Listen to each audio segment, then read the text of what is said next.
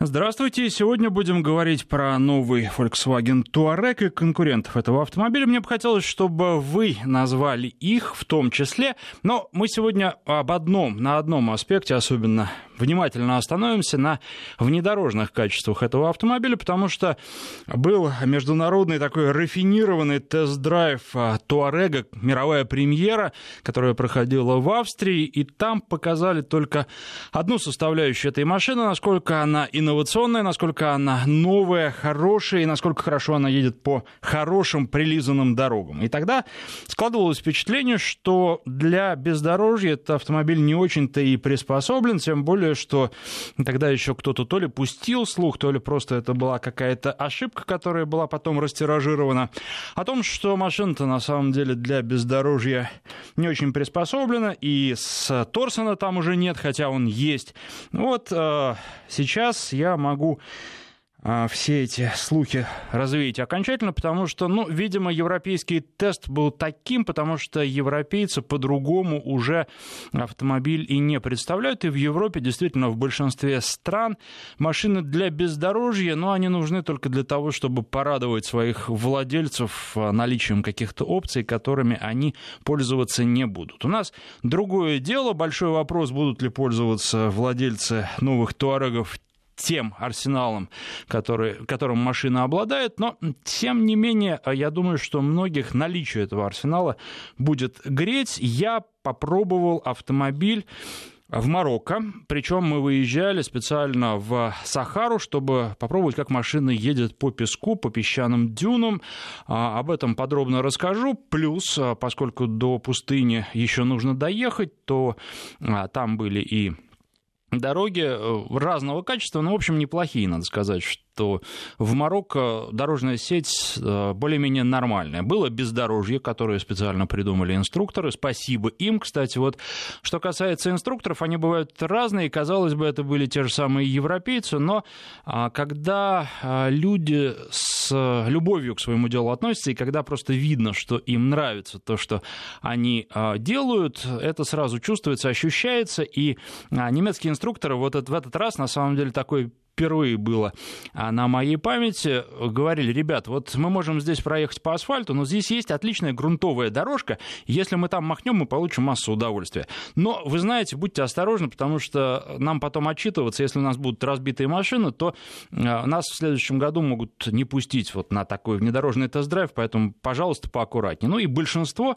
надо сказать, к этим просьбам прислушивалось, и большинство... В общем, а, ни одна машина, ни один Туарек э, в ходе тест-драйва нашего не пострадал. До нас были инциденты, три машины помяли не очень сильно, там одному разнесли бампер, а две другие были как-то помяты по-другому, сбоку там а, камень зацепили, по-моему, и по всему боку прошлись, и еще одна машина была травмирована, то ли в нее въехали, то ли она сама задом сдавала и куда-то въехала. В общем, какие-то неприятности были. Вот с нашей группой такого не было. Кстати, наша группа была международная, всего трое россиян в нее входило. Также человек пять чехов было, или шесть, сейчас э, побоюсь точно сказать, и граждане Южной Кореи, которые вели себя, ну, довольно оригинально, скажем так. В частности, чуть инструктора один раз не задавили, потом даже не извинились, может быть, правда, от шока это было. А, но, тем не менее, вот с ними было довольно любопытно, и довольно любопытно было за ними наблюдать. И, кстати, еще одна, одна вещь, которую рассказали, это то, что а, китайских журналистов, оказывается, в тест-драйвы, особенно вот такие внедорожные, не берут а, с ними очень трудно договариваться, им трудно что-то объяснять, несмотря на то, что, представляете, Китай это для большинства, если не для всех автопроизводителей, рынок номер один сейчас, самый большой, самый быстро развивающийся и так далее и тому подобное.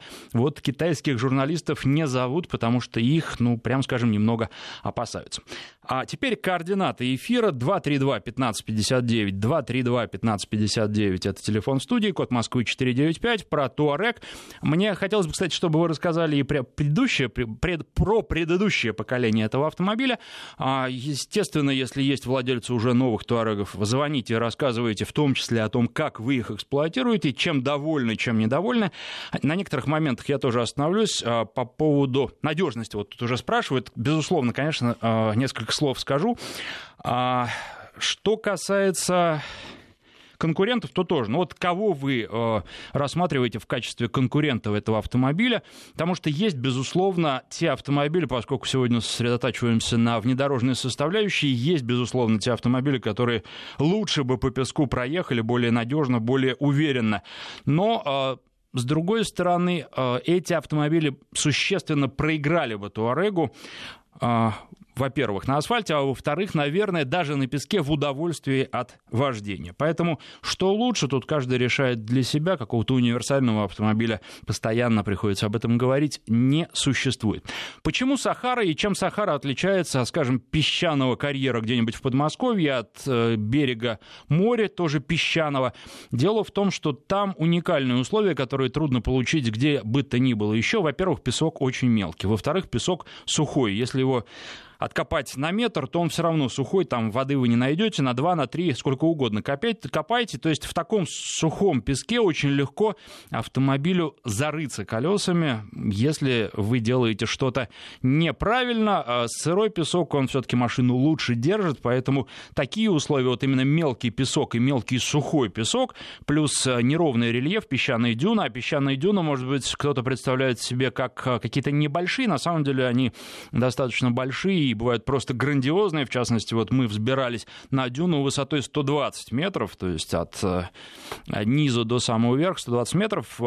Это очень-очень прилично, и это тоже э, дает много адреналина в кровь. А плюс еще дюна, они достаточно коварные э, создания, потому что дюны, она может быть очень...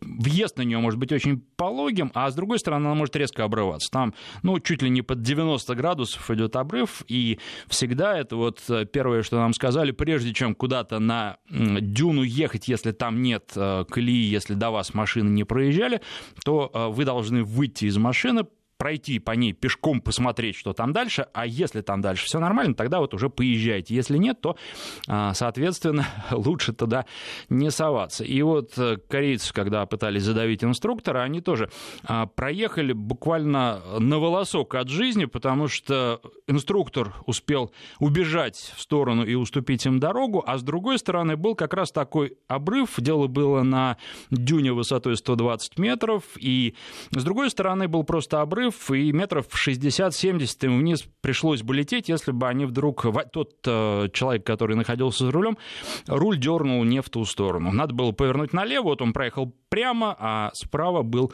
обрыв. А у всех остальных как-то получилось. Так, Lexus RX лучший в этом классе по всем параметрам. Нет, Lexus RX не проехал бы там, где проехал Touareg, ну, потому что он просто не обладает теми а, настройками, которые необходимы, чтобы в таких условиях ездить. Поэтому Lexus RX, вот, что касается бездорожья, он совершенно не конкурент. В плане комфорта, да, безусловно. А по удовольствию от управляемости, конечно, Touareg лучше, и Lexus, наверное, будет получше с точки зрения надежности. Ну вот, э, пожалуйста, такое сравнение. Когда на RX вы едете, такое ощущение, что такой вот корабль пустыни, который, или просто баржа, вы едете, глотаете все неровности, скорости, на больших волнах асфальта вы так плавно покачиваетесь, вы управляете судном, вы не машиной управляете, поэтому это хорошая машина, но она на любителя тоже, собственно, как и многие. Давайте э, вопрос, насколько Туарек надежен, от э, Василия вынесем. Слишком он дорогой и ломучий. Э, Тут я вам могу сказать, что, к сожалению, большинство машин, не буду за все говорить, но большинство машин сейчас стали менее надежными, э, чем они были, там, скажем, их э, предшественники были 10 лет назад, и уж тем более 20 лет назад. К сожалению, а, мир так развивается, и мировое автомобилестроение так развивается. Это совершенно факт, поэтому если вы будете сравнивать а, автомобили, вот, ну, там, то, что было 20-30 лет назад с тем, что есть сейчас, да, а, современные машины, они ломаются, к сожалению, чаще, в первую очередь за счет электроники, ну и плюс там очень много разных факторов, и двигатели, когда у вас с маленького объема начинают снимать все больше и больше лошадиных сил, да, когда у вас а, пытаются все, что можно заменить на алюминий, чтобы двигатель весил поменьше, ну, соответственно, стенки там сделать потоньше и так далее и тому подобное, конечно, это все не увеличивает надежность. Возможность. А, поэтому, да, и металл кузова с точки зрения безопасности, э, этого, это требуется и с точки зрения, опять же, облегчения автомобиля, тоже тоньше становится, ну а тоньше, опять же, и гниет быстрее, и особенно если вы где-нибудь там кузов царапнете. А, и продолжать можно долго, точно так же, как использование алюминия а, в конструкции автомобиля. Здорово, да, до первой серьезной аварии, когда вы помяли автомобиль, а потом вам все эти алюминиевые а, части, которые деформированы, нужно уже просто менять. Они восстановлению не подлежат. Вот а, таковы свойства алюминия. Поэтому а, что, о чем здесь можно говорить?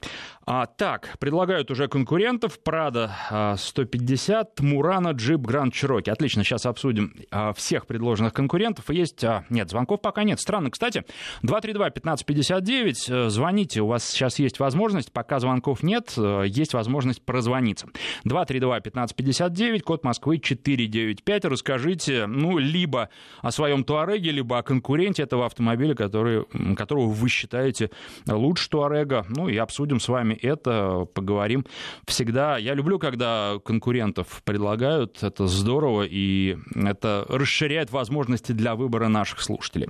Ну, а что касается Прада, безусловно, это неплохой автомобиль, да, он много где проедет, и там, где а, проедет, проехал Турек, Прада тоже проедет, безусловно. А, значит, и более того, я вам могу сказать, что в пустыне местные там вот бедуины и другие прочие жители, они используют Toyota, они используют э, Land Cruiser старые, те еще вот старые добрые, а, лифтованные э, на хорошей резине, которая специально подбиралась для пустынных условий, для песка, съездят со спущенными колесами, об этом тоже пару слов, наверное, стоит сказать. А, мы перед тем, как э, начинать вот этот внедорожный тест-драйв в пустынную, ну, все, кто ездил в таких условиях, знают, что нужно а, шины приспустить. И вот что касается Туарега, то давление делали единичку одну атмосферу сзади и 1,2 атмосферы на передних колесах. Правда, точно это отрегулировать достаточно сложно, потому что, ну, когда вы колеса качаете, они холодные, потом они нагреваются, становятся чуть больше. А поэтому, так, вот еще, еще один голос подан за Гранд Чироки в качестве конкурента а, нашего сегодняшнего героя Туарега. А, когда колеса нагреваются, естественно, давление повышается, но это не очень критично, потому что весь э, день мы отъездили, не меняя давление. То есть вот как установили, так оно потом там потихонечку менялось, но мы уже не подкачивали шины и не спускали больше. Давление воздух не спускали, поэтому Все нормально было. Кстати, должен сказать про резину General. Мы уже ее обсуждали с вами, когда говорили про а, внедорожную поездку в Таджикистан на Land Rover Discovery, но там, а, надо сказать, что условия были совсем не такие, как в Марокко, потому что там просто мы ехали большую часть пути по разбитой асфальтово-грунтовой дороге, скажем так, потому что где-то кусками там асфальт еще остался, где-то он совсем а, просто сошел, и а, дорога превратилась в грунтовку. Там было трудно ехать, но никаких особенных сложностей не было. Главное было не превышать какую-то разумную скорость для того, чтобы совсем не убить подвеску и резину. И там был только э, один пробой, одну шину пришлось менять. Вот э, те же самые General, только в таких песчаных условиях, тоже проявили себя великолепно. Ни разу 8 машин у нас было в колонне, ни в одной не было разбортировки. Нам говорили, что не надо дрифтовать по песку, но вы понимаете, когда вы попадаете в такие условия, нельзя не дрифтовать, нельзя вот не попробовать всего. Ну и э, резина выдержала, то есть на это она тоже рассчитана. 232-1559, Дмитрий на связи. Дмитрий, здравствуйте. А, добрый день. А, скорее всего, выступлю за рекламу, наверное, конкурента. Уже давайте, давайте. Угу. Да, по Toyota Land Cruiser Prado. Являлся счастливым владельц, а, владельцем Prado в 120-м кузове, дизель. А, причем выбирал его, сравнивая с близнецами, то есть с аналогами, в том числе и с Таурегом. А, примерно того же года выпуска. То есть вот у меня прадик 2004 года, пригонял его с Германии. Честно говоря, нравился дизайн Таурега, но оттолкнули негативные отзывы, которых была масса в интернете. По большей части это ненадежность электроники, компьютерной части. Вот. И остановился как раз вот на Прада. плане внедорожных качеств могу поставить полную пятерку, даже пять с плюсом, в отличие, допустим, от сравнительного теста, в том числе с Таурегом, а, а, ну, примерно такого же возраста. Угу. Понятно, хорошо. Спасибо вам за звонок. А, давайте сейчас, наверное, еще один послушаем, а потом я пару слов скажу, потом прервемся на новости, ну а после них уже у нас будет очень много времени, чтобы продолжить обсуждение. Павел на связи, здравствуйте. Павел, алло, здравствуйте. Алло, здравствуйте. Надеюсь, что вы тоже про конкурента.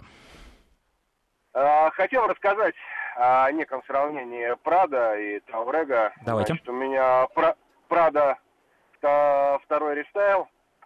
А, я проехал на нем достаточно и хочу сказать, что машина, ну, абсолютно надежна и как претензий вообще никаких не было. И если я вот сейчас выбираю следующий автомобиль, то, конечно, я взял бы еще раз Прада. Но у Прада большая проблема с двигателями. Э, двигатели, которые устанавливали трехлитровый, или, э, значит, 2,7 турбодизель, ну, они категорически не выдерживают на скорости. Идти на обгон – это большая проблема. Они тяговиты, они хорошие, если груз какой-то в грязи ехать. Но вот по трассе это, конечно, большая проблема. Если брать четырехлитровый двигатель, бензиновый, то, но расход по 20 литров, э, там, 18-20 литров по городу, это, конечно, очень огромно. И я сейчас э, остановился на третьем Тауреге, и э, вот следующий автомобиль, который сейчас вот на Новый год э, мне придет, это будет третий Таурег. Э, прекрасный дизель, 249 лошадиных сил, трехлитровый, тяговитый, э, с прекрасной динамикой, восьмискоростная коробка передач, э, соответственно, вся электроника, которая есть. Правда, вот как, как сказать, правда это вообще, ну, как икона, да, это моя любимая, любимый автомобиль, но вот с точки зрения и электроники, и двигателя, конечно, Toyota находится где-то там в начале 90-х или в середине 90-х. Спасибо вам вот за звонок. Да, я немножко так не считаю, потому что, э, что касается рестайлингового Прада, он очень-очень неплох, и а, я бы не назвал автомобилем вообще из прошлого века, он из этого века совершенно точно, просто самые свои хорошие качества он не растерял, в отличие от многих других конкурентов. Давайте еще один звонок послушаем. Игорь у нас на связи. Игорь, здравствуйте. Добрый день. Хотел предложить еще одного конкурента.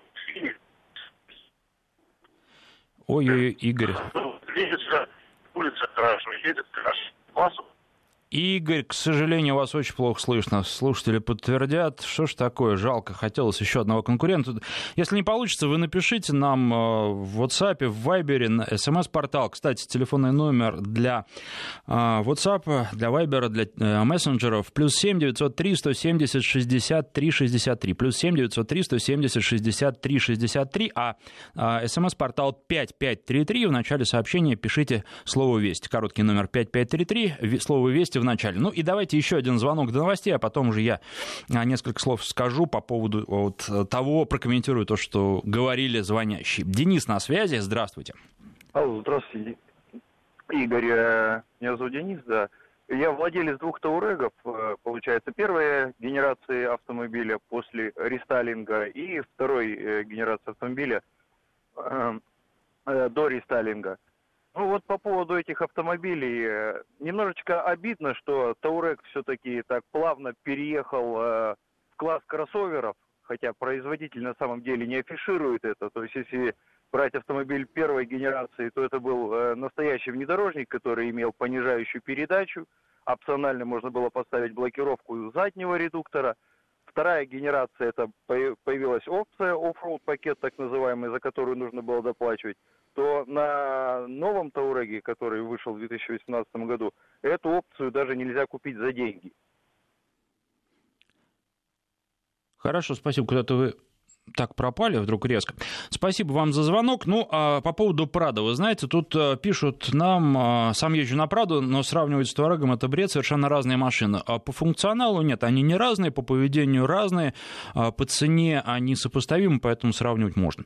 А что касается Прада, вот не так он управляется. Это машина, которая заточена как раз под бездорожье. И даже э, на бездорожье вы почувствуете, что Туарек управляется по-другому. Удовольствие от езды вы получите на Туареге гораздо больше.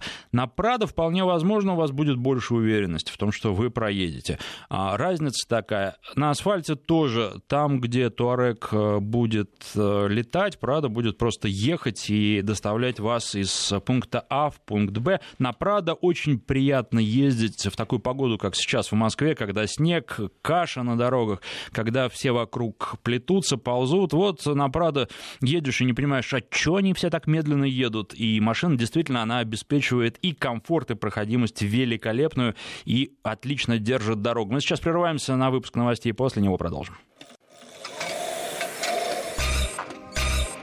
Народный тест-драйв с Александром Андреевым. И продолжаем о Volkswagen Touareg и конкурентов этого автомобиля. Кроме Prado подкинули еще вы конкурентов. Сейчас обсудим, но сначала хотел бы, во-первых, остановиться на том, что, что сказал один из наших слушателей, а, что Touareg переехал в класс кроссоверов. Вот еще одно сообщение здесь уже в WhatsApp. С каких пор Туарек стал проходимцем. Старый, во всяком случае, паркетник видел на пляже в Анапе зарытые Туарек даже издалека подумал, что это посад. Да и вообще никто в грязи на э, Туарегах не лезет. В новом что-то поменялось, сравнивать с Прадо нет смысла, нужно сравнивать в классе.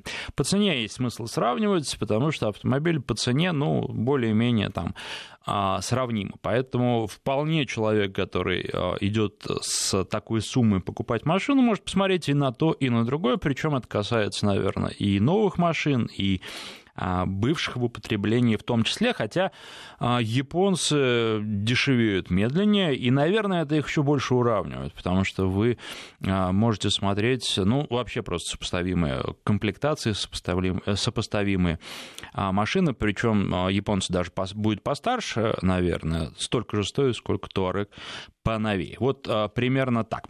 А, переехал в класс кроссоверов закопаться на пляже. Ну, вы знаете, с дуру можно все что угодно на пляже закопать. А, это действительно внедорожник, а, и а, Тут, наверное, нет смысла мериться какими-то там наличием или отсутствием блокировок и тому подобного, потому что вот чем а, песок еще хорош, помимо всего прочего, а, у вас, во-первых, колеса достаточно быстро начинают проскальзывать, теряется контакт, но при этом у вас сцепление обоих колес или даже всех четырех колес, оно все время одинаковое такие условия трудно где-то еще создать, ну, кроме какого-то совершенно ровного асфальта, где уже э, внедорожное качество гораздо в меньшей степени нам интересно. Тут, если машина начинает заносить, как раз нужны там всякие системы стабилизации и все. А вот а, почему, чем отличается новый Туарек от э, предыдущего поколения и чем он хорош как раз в песках? Тем, что э, наконец-то все блокировки можно отключить. И вот в том числе, когда у вас начинает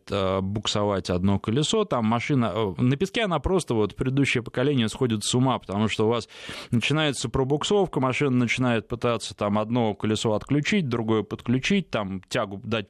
И вот она кидает так с колеса на колесо тягу, и электронный мозг, он просто сдвигается, сходит с ума машина, не понимает, что ей делать, потому что сцепление-то одинаковое, и а, тут вот ничего не сделаешь. Кстати, в пустыне вот единственное, что есть а, пустыня, она не безжизненная, там кусты такие попадаются, травка. И а, эти кустики, они с виду совершенно безобидные, над землей они торчат, вот на них ни в коем случае не надо налетать, потому что корни а, укрепляют песок и превращают его в, практически в бетон. Если на большой скорости в этот бугорок влететь, то можно без подвески остаться. Это тоже такой а, любопытный момент, который нужно учитывать, который не учитывают люди, которые впервые в пустыню попадают, нас сразу об этом предупредили. Теперь, а, вот поэтому хороший проходимец и из а, очень интересных а, положений Туарек мог выезжать из а, которых бы не выехали обычные кроссоверы. Ну и, конечно, здорово, что у него э, пневмоподвеска поднимает кузов.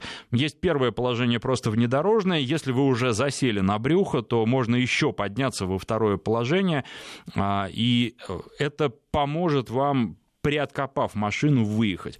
Это тоже здорово. И вот э, тут еще пишут по поводу того, что это не нужно. А я, вы знаете, вспоминаю поездку в Иваново из Москвы и там была огромная пробка на дороге, нужно было объезжать по такой простой сельской дороге, а погода была отвратительная, шел дождь, причем дожди шли до этого примерно около недели, вот, и дорога была вся просто разбитая, раскисшая, там по обочинам стояли машины, которые а, либо застряли, либо там а, а, хотели отдышаться после того, как они их вытащили, вот они стояли, просто думали, как им дальше ехать. Вот по этой объездной дороге на Туареге было отлично. И таких ситуаций в нашей жизни возникает достаточно много. Теперь есть вопрос по поводу песка. Вот зачем песок и почему он показателен, да, и вопрос надежности тоже, безусловно, о нем нужно сказать сказать. А, песок, э, во-первых, хорош, потому что уникальные условия, как я уже сказал, у вас э, все колеса в равных условиях всегда находятся, и а, вы можете всю электронику отключить. Вот очень здорово, что машина дает возможность это сделать, потому что она дает тогда свои а, просто вот истинные возможности э, почувствовать, когда электронный мозг никаким образом на ваши действия, на действия водителя не влияет. Во-вторых, песок это очень сложные условия. Вы помните, когда американцы э, бурю в пустыне устроили, они там э, через некоторое время начали терять э, свою технику, потому что даже военная техника к песку была не готова, потому что песок забивается везде, куда он может забиться, и не дай бог в пустыне вам окно открыть, вы потом салон будете пылесосить очень-очень долго. А вот а, это очень-очень а, с технической точки зрения сложные условия, и надо сказать, что туареги их а, прошли. Мы были пятой группой. Машины там были два месяца в пустыне, периодически они в нее приезжали, то есть вот было пять заездов в пустыню, и ни одна машина не отказала, они все были в строю, за исключением тех, которые стояли разбитые у базовой гостиницы, скажем так, откуда стартовали мы из Маракеша. Вот э, это тоже было очень э, приятно, и, наверное, это показательно. Ломаются современные машины, да, ломаются, все ломаются, электроника выходит э, из строя, но вот туареги прошли это испытание. Безусловно, я думаю, что после того, как они вернутся на родину, им предстоит большое техническое обслуживание, естественно, все фильтры будут меняться, и все будет досконально проверяться.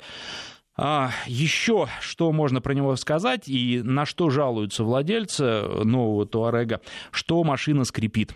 А, и это действительно так, и особенно э, звуки слышны в машинах э, с люками, а у нас как раз такие были. И это был достаточно странный выбор для такого внедорожного теста, потому что э, люк гуляет, люк скрипит, и люки мы ехали с задраенными панорамными крышами, правильнее их так называть, потому что если вы открываете ее, то потом, э, опять же, вот этот песок, он, во-первых, может не позволить ее закрыть, потому что он забивается везде, куда он может забиться, и даже а, туда, где не может. Вот если вы окно в машине открываете, у вас при этом все закрыто, бардачок закрыт, да, вы через минуту закрываете окно, потом открываете бардачок, он у вас наполовину песком наполнен. Вот э, ровно там такие условия я абсолютно в данном случае не преувеличиваю и песок везде, и если вы вдруг пешком пошли по пустыне в неприспособленной для этого обуви, а приспособленная обувь это что-то напоминающее болотные сапоги, то у вас через 5 минут в кроссовках песка больше, чем ног, и идти становится просто очень неудобно. Поэтому это жесткие испытания, и он их прошел. Ну и плюс еще, вот вы говорите, что в России песка мало, много песка, в том числе на дорогах, этот песок точно так же вот зимой в наших зимних условиях, он забивается в машине везде, куда он может забиться, и, наверное, поэтому в том числе а, наши условия называют э, погодные условия, климатические условия одними из самых сложных в мире, если не самыми сложными. А по поводу Сибири, я не, совершенно честно вам могу откровенно сказать, что я не ездил на Туареге зимой, но, по крайней мере, могу сказать, что гоняли их э, прежде, чем они пошли в тираж, и э, по Сибири, и гоняли их в Казахстан. То есть там был такой большой маршрут, э, который проехали для того, чтобы испытать возможности автомобиля. Поэтому так что вот прям перед Сибирью он спасует, э, я бы тоже говорить не стал, пока вы сами не попробуете. И попробовать, да, советую. 232-1559, Максим у нас на связи, здравствуйте. Здравствуйте. Хотел бы, наверное, рассказать тоже про конкурента одного из Таурегов, это Volvo XC90. Э, я обладатель был, обладатель предыдущего поколения, и, собственно, когда вот менял автомобиль, думал как раз такие, либо взять новое поколение XC90, либо Таурек выбирал, может быть, что-нибудь из Тойоты. И вот, наверное, у меня два было таких основных автомобиля, которые мне больше понравились. Это новая версия XC90 и, соответственно, новый Таурек. Все-таки я предпочел XC90. Почему? Потому что у меня в основном все пробеги это по трассе, на длительные расстояния. Я езжу в Европу регулярно, в том числе и с семьей своей. Поэтому, наверное, первое, что я обратил внимание, что у XC90 на, именно на, ну, ну как сказать, в, в движении, в салоне более тихо, более сам по себе комфортный салон. Это, наверное, за счет дополнительного остекления, которое, в принципе, у них там поставляется. Вот я себе взял стеклопакет дополнительный. Вот. Плюс мне у XC90 очень понравился багажник большой, куда у меня влезает прям, ну, действительно много и вещей, и туристического оборудования какого-нибудь. Ну, вот. И, естественно, такая вещь, как доля безопасности, потому что, ну, все-таки, я не знаю, сейчас все современные автомобили хоть и оснащаются основным набором элементов безопасности, то, конечно, все равно, наверное, в Volvo даже в базе идет все равно гораздо больше набор опций, а учитывая, что я езжу по трассе и скорости зачастую на автобане там и 150, и 160, и, возможно, и там какие-то ситуации, наверное, в этом случае я бы предпочел оказаться в Вольве в случае, чем в Тауреге. А так, в принципе, мне, конечно, Таурек автомобиль тоже достаточно так пришелся по душе. Вот. А, спасибо вам. Ну, давайте про Volvo тоже пару слов тогда скажем. А, XC90 хороший автомобиль, безусловно, но он в первую очередь заточен под комфорт, и вы в этом автомобиле, если спокойно едете, а по-другому он там не очень получается, потому что не располагает какой-то очень активной езде, даже вот эти э, псевдоспортивные версии не располагают к активной езде. Если вы едете, вы скорее отдыхаете, и а, вы можете сесть в машину усталым, а добраться до дома или куда-то еще э, отдохнувшим. Это действительно так. А что же касается удовольствия от вождения, точности вхождения в повороты и тому подобное, тут, тут Туарек гораздо лучше. Причем ведь Туарек Туарегу рознь. Вы же знаете, что там есть сейчас на последнем, в последнем поколении этого автомобиля подруливающая подвеска. И у вас задние колеса чуть подруливают, они помогают вам ехать. И вот э, как раз, э, когда в Австрии был тот асфальтовый тест, о котором я уже упоминал, было очень интересно, потому что вы едете, когда, знаете, ощущение, как будто вы находитесь внутри а, компьютерной игры, а, и несколько такое ощущается, причем довольно сильно ощущается неестественное поведение автомобиля. Когда мы ехали а, по Марокко, там а, машины были с обычной подвеской, там не было подруливания, и, наверное, это было хорошо, потому что, опять же, вот э, ты понимаешь, что ты едешь на таком старом, добром, классическом автомобиле без вот этих а, компьютерных штучек, которые, может быть, и хороши, с одной стороны, а с другой стороны, к ним еще нужно привыкать, и понятно, что люди молодые, возможно, они просто не будут уже понимать, что такое вот э, автомобиль. Я думаю, что это будет э, продолжаться, распространяться, и эти подруливания поддерживающие подвески, за ними будущее, а через некоторое время люди не будут себе вообще представлять, как без этого можно жить. А что еще? Вот, наконец-то, наконец стали писать про Mitsubishi Pajero Sport. Тут э, наши слушатели пишут про разные поколения, но тем не менее, да, действительно, с точки зрения бездорожья, это очень интересный автомобиль. Опять же, вот для преодоления бездорожья здорово. С точки зрения управляемости, э, езды по дороге и тому подобное, вот как э, Volvo проиграет Туарегу, точно так же и Pajero Sport очень сильно проиграет, поэтому если вы ездите в основном по бездорожью, тогда да, Pajero будет отличный автомобиль, Pajero Sport я имею в виду. Если вы ездите большую часть времени по асфальту, то, конечно, но при этом выезжаете а, куда-то на бездорожье, и вам приходится это делать, я думаю, что многим приходится это делать, а, тогда да, тогда Туарек а, гораздо более интересен, когда вы э, много ездите по асфальту. Точно так же вот выбор резины тоже большую роль играет, и вот та резина General, она очень неплохая, но она неплохая плохая с точки зрения внедорожной, а на асфальте это просто компромисс, да, то есть э, те, кто ее делали, понимали, что нет машин, которые сейчас предназначены исключительно для бездорожья, и все равно по асфальту нужно ездить, поэтому вот, ну, она худо-бедно по асфальту едет, но особенного удовольствия не доставляет, но только если на пустой дороге у вас есть возможность там, да, на серпантине горном поскрипеть колесами, тогда да, тогда вот э, можно сказать, что она доставляет удовольствие, путешествия, во всех остальных случаях, э, и особенно в каких-то таких реалиях российских, когда дожди идут, асфальт мокрый, думаю, что ничего хорошего от этой резины ждать не стоит. И ездить просто нужно аккуратно. Если вы чуть-чуть снижаете скорость, дальше уже никаких проблем и с этой резиной тоже не будет. Так, а что еще? H9. Вот тоже тот конкурент, о котором просят рассказать и которого упоминают. Ну, Havail H9. Этот автомобиль, это китайский производитель, один из крупнейших китайских производителей, известный в Китае и уже достаточно известный в нашей стране.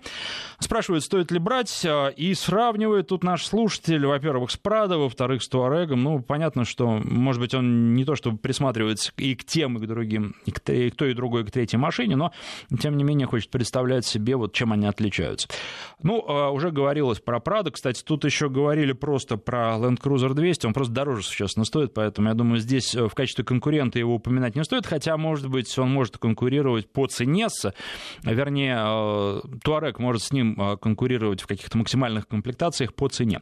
Но при этом все равно понятно, что разные машины. Да, Land Cruiser великолепная машина, двухсотка, и на ней здорово ездить и, и там, и сям, и, в общем, и по асфальту тоже. Понятно, что большая, понятно, что это какие-то ограничения вносит. Понятно, что машина абсолютно не, для, не драйвовая, да, несмотря на то, что у нее неплохие характеристики. Понятно, что очень неплохо кушает этот автомобиль, в отличие, вот я не помню, я сказал или нет, но у нас туареги были, вот наш слушатель упоминал, 249 лошадиных сил дизель трехлитровый, у нас были именно эти дизели, но только они а, у нас были а, мощностью 286 а, лошадиных сил, все, кто интересовался, знают, что у нас эти двигатели дефорсируют для того, чтобы они а, не слишком кусались с точки зрения налоговой, не слишком много за них а, налога приходилось платить. Но, по сути, тот же двигатель почти с такими же характеристиками, очень-очень неплохой и а, тяговитый. И что касается расхода, вот здесь, да, здесь это большой плюс, потому что на одном баке, а, кстати, там есть ведь бак 75 литров, есть бак 90 литров у таких спецверсий, которые как раз внедорожные, там еще защита кузова и пневмоподвеска внедорожная. Так вот, а, а, эти э, автомобили вы можете поехать, и там, я не знаю, больше тысячи километров на одной заправке а, приехать, что может быть важно, потому что вы заправились э, в своем городе на проверенной заправке хорошим дизельным топливом, и вы вернулись, опять же, у вас в баке еще что-то есть. То есть вот э, больше, чем на тысячу километров от дома у вас машина, вернее, на 500 километров от дома, там 500 плюс вас машина отпускает, э, вам не нужно где-то на трассе искать э, на вид более-менее приличную заправку, чтобы не заправиться чем-то плохим. Тут еще был вопрос по поводу топлива, сейчас попробую его найти. Lexus GX 460 2014 года, расход от 4 14 до 17 литров по городу, это нормально. А вот Camry 2.4 с автоматом 7 года без пробок 9-11 литров, по пробкам 14-17, зимой 19-22. Это такой некачественный бензин попадается. Но вы знаете, грешить на некачественный бензин, я думаю, можно только в том случае, если вы а, ну, смотрите, сколько вам в бак залили, потом смотрите, сколько вы проехали, и вот уже делите и сами вычисляете расход. Если по бортовому компьютеру, то нет. А, это означает, означает, что у вас э, есть проблемы, которые надо исправлять, ну, потому что не может Камри есть, тем более э, такая 22 э, литра, это очень-очень много. Ну, то есть там 14-17 литров по пробкам, скорее 14, чем 17, это там туда-сюда, да, 9-11 без пробок, ну, тоже, да, вот 22 литра, это что-то вообще запредельное, чего быть не должно, поэтому нужно лечить обязательно. Так, вот тут пишут, опять же, у меня Land Cruiser 80 в эксплуатации 8 лет, надежный до безумия.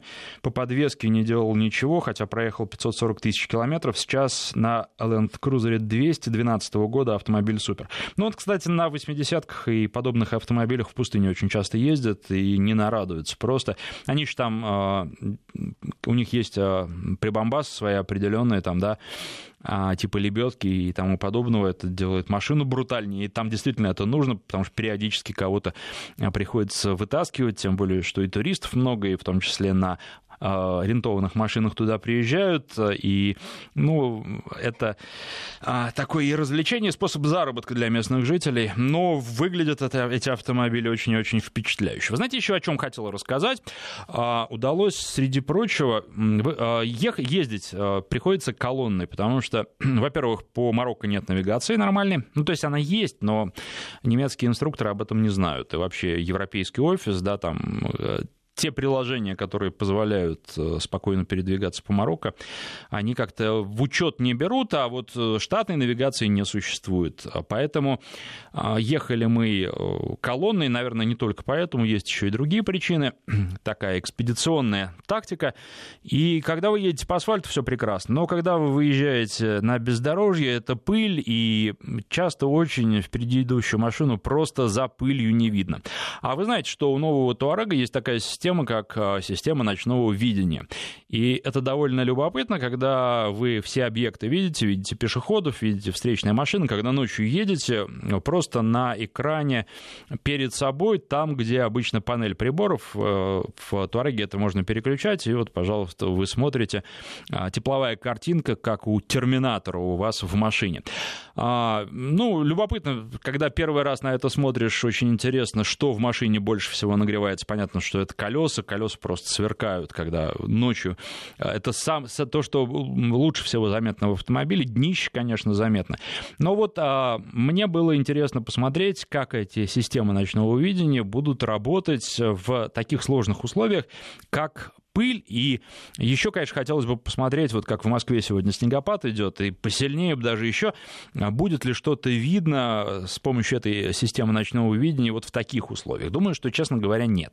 Потому что песок мешает очень сильно, и вот если вы машину не видите визуально, просто она вне доступа, и у вас облако пыли впереди, то система ночного э, видения тоже вам ее не показывает. Автомобиль впереди идущий пропадает. И, наверное, я думаю, что это вот первый подобный опыт у Volkswagen. Я думаю, что дальше это все будет развиваться, и а, через э, пару-другую поколений системы ночного видения, там какие-нибудь датчики еще добавятся, и вы будете все прекрасно видеть, будете следить за впереди идущим автомобилем, и машина вам просто не даст к нему слишком сильно приблизиться, даже в пыли, даже в метель, но пока этого нет, хотя э, вот как просто движение вперед, это очень-очень неплохо. Ну и теперь по поводу H9. Давайте, у нас пару минут остается. Я хотел бы сказать пару слов, поскольку спрашивали, и поскольку вопросов таких достаточно много. А, дело в том, что это неплохой автомобиль, но это автомобиль, который сделан на китайском рынке, а китайский рынок, несмотря на то, что там современное оборудование и много чего хорошего. Во-первых, э, китайцы пока не научились э, э, так хорошо регулировать подвеску, как это делают, ну, скажем, европейцы. Поэтому, ну, он будет идти у вас кондово, это можно пережить, никаких проблем не будет. Если сравнивать с Прадо, ну, опять же, вот с точки зрения надежности, я бы, по тому, что я знаю о Прадо, по моим разговорам с инженерами японскими, с владельцами этих машин и с инженерами, которые, кстати, занимаются и хавейлами тоже, я могу сказать, что Прада, я думаю, будет э, надежнее, причем существенно надежнее. И он позволит дольше э, машину эксплуатировать э, в жестких условиях гораздо дольше, чем а, китайский аналог. С учетом, э, опять должен сказать, что китайцы, на мой взгляд, очень-очень неплохо. Это неплохая машина. Но с учетом того, что эта машина и не дешевая, потому что китайцы, как только начали делать э, приличные автомобили, они сразу захотели за них очень-очень приличных денег, я бы все-таки на китайцев вот, ну, там, для себя ставить не стал и пытался бы думать, ну вот если вам нужен внедорожник, а Прада, да, я думаю, что и по тому, как как он управляется, и потому, как он преодолевает бездорожье, и потому, как он ездит по асфальту, он будет своего китайского конкурента превосходить. Ну, а Туарек — это если вам иногда нужно бездорожье, а большую часть времени вы передвигаетесь по асфальту, и он вам даст э, гораздо больше возможностей а, на асфальте, чем а, тот же Прадо. Вот примерно так. Ну и очень много пишут по поводу а, джипа Grand Cherokee хороший автомобиль, он э, по сравнению с Туарегом гораздо более валкий будет, э, но при этом я не могу ничего плохого тоже про него сказать, как теперь уже бывший владелец Grand Cherokee. Машина, конечно, отменная и на бездорожье в том числе.